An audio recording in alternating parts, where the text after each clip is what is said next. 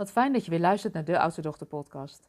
Mijn naam is Eike Borghuis en het is mijn intentie met deze podcast om je te inspireren, je bewust te maken van al die kwaliteiten die je hebt als oudste dochter. Het zal je niet verbazen, ik ben zelf ook een oudste dochter. Opgegroeid bij een oudste dochter in het gezin en ook mijn oma was een oudste dochter. En zelf ben ik moeder van twee meiden, waaronder dus ook een oudste dochter. Je kunt je dus wel voorstellen dat de oudste dochter dynamiek, dat ik die van binnen en van buiten ken. En in deze podcast wil ik het graag met je hebben over: ben je bezig met een sprint of met een duurloop? En ik neem je even mee in mijn eigen leven en werk. Want als ik naar mezelf kijk, dan ben ik in mijn bedrijf, naast mijn reguliere werk met klanten, altijd wel bezig met een project. Of het nu het ontwikkelen is van een nieuw programma, het ontwikkelen van een oudste dochter card deck, een verhuizing regelen voor mijn bedrijf, een jubileumfeestje organiseren voor mijn tienjarig bestaan, het schrijven van een boek. En dit zijn alleen al de projecten van het afgelopen jaar. En als ik eerlijk ben, heb ik altijd wel een project gaande. Niet alleen op het werk, maar ook thuis. En ik hou daar ook van.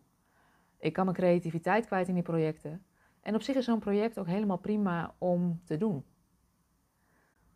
Maar de valkuil waar ik me de laatste tijd steeds vaker bewust van ben, is dat ik de neiging heb om die projecten in het werk te strak achter elkaar te plannen zodat er eigenlijk weinig tijd, ruimte en speling zit tussen de projecten en ook voor onvoorziene gebeurtenissen die eigenlijk altijd wel oppoppen tijdens zo'n project.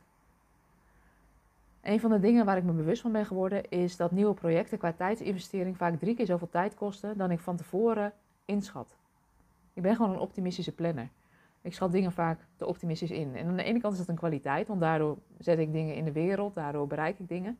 En aan de andere kant is het ook een valkuil, want daardoor kan er onnodig stress en druk ontstaan, die eigenlijk helemaal niet zo nodig zijn. En deze week hadden Peter en ik een mooi gesprek. En mijn man weet altijd weer mooie metaforen te bedenken, waardoor de boodschap die hij me wil vertellen glashelder is, maar niet direct aanvoelt als kritiek of een persoonlijke aanval.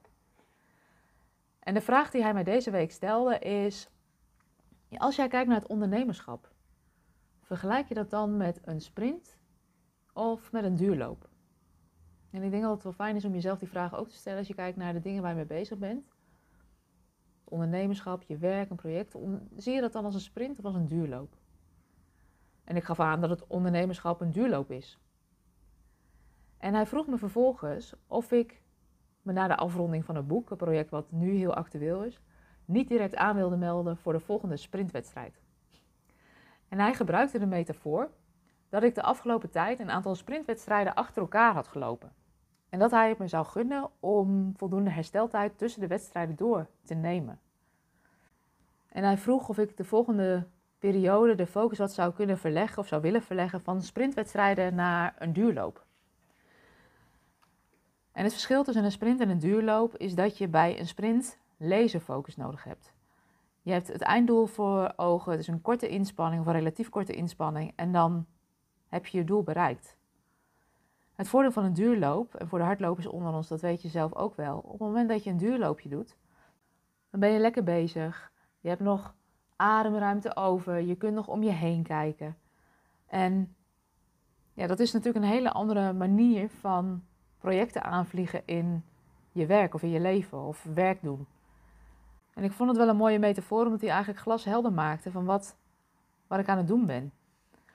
En ja, daarmee ook het besef dat als je topsport levert, en dat is het ondernemerschap soms wel, en dat is het leiderschap nemen over je leven en je werk soms ook wel, is dat je jezelf ook die hersteltijd mag gunnen tussen de wedstrijden door. Dat is niet zonde van je tijd, dat is niet zonde van je energie. En door die metafoor die hij gebruikte, snapte ik eigenlijk precies wat hij bedoelde. En ik zie ook wel in dat ik steeds vaker duurloopjes aan het doen ben. Ehm, en meer vanuit rust en vanuit aanwezigheid mijn projecten ontwikkel en mijn dingen doe. En dan dat ik steeds een sprintje aan het trekken ben. En het voelt ook goed om even niet meteen je in te schrijven voor het volgende duurloopje of de volgende sprint of het volgende project. Maar ook even op adem te komen en even stil te staan bij ehm, de stappen die je al hebt gezet en de resultaten die je al hebt geboekt. Oudste dochters, in mijn ervaring, en ik betrap mezelf daar ook vaak op, we zijn vaak gericht op wat er allemaal nog moet. We zien wat er nog mogelijk is, zijn gericht op wat er in de toekomst nog moet gebeuren. Uh, of we kijken achterom en zijn vaak vrij streng over wat we anders of beter hadden kunnen doen. Uh, maar hoe zou het zijn om wat meer met je aandacht in het hier en nu aanwezig te zijn? En een van de dingen voor mijzelf is dat ik daar al een tijd mee aan het experimenteren ben. Van hoe kan ik meer rust en ontspanning brengen in de dingen die ook op dagelijkse basis moeten gebeuren. Als ik wandel, uh, ik kan mijn neiging zijn om stevig door te stappen. Maar wat gebeurt er alleen al als je vertraagt in je wandeltempo? Um, wat gebeurt er als je uh, echt even met aandacht um, een bepaald project oppakt, daar echt even ruimte voor maakt en um, niet vanuit de haast dingen erdoor probeert te drukken, maar vanuit ontspanning en creativiteit uh, je dag door te komen. Om als je thuis komt niet te denken van het eten moet zo snel mogelijk op tafel, maar even de tijd te nemen om lekker te koken of een maaltijd te maken. En mij helpt het om op die manier meer rust en aandacht in mijn leven te brengen. Want het leven is een duurloop. Je werk is een duurloop. Je gezinsleven is een duurloop. Sporten is een duurloop. Al die levensgebieden, het is een duurloop en geen sprint. En ik ben wel heel benieuwd hoe dat is voor jou. Waar ben jij nog bezig met een sprint? En waar zou je misschien je tempo kunnen vertragen tot een wat aangename tempo en er een duurloop van maken? Hoe zorg jij voor je eigen hersteltijd? Hoe kom je tot rust? Hoe sta je stil en vier je de resultaten die je al hebt bereikt? En ik ben heel benieuwd hoe dat voor jou is. Dus um, mocht je wat met me willen delen, stuur me gerust een berichtje. Vind ik leuk. Altijd leuk om te horen uh, wat de inzichten uit de podcast met je doen. Um, dat is het nadeel van een podcast. Het is een best wel anoniem medium. De podcast wordt best goed beluisterd.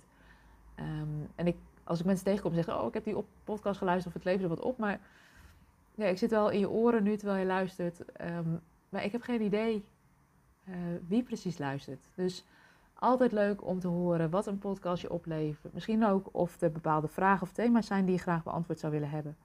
Want dan kan ik daar de volgende keer gewoon wat dieper op ingaan in, uh, in een volgende aflevering. Dankjewel voor het luisteren. Ik gun je veel rustige duurloopjes sturen waarbij je ook nog om je heen kan kijken. En voor nu wens ik een hele fijne dag. Tot de volgende aflevering.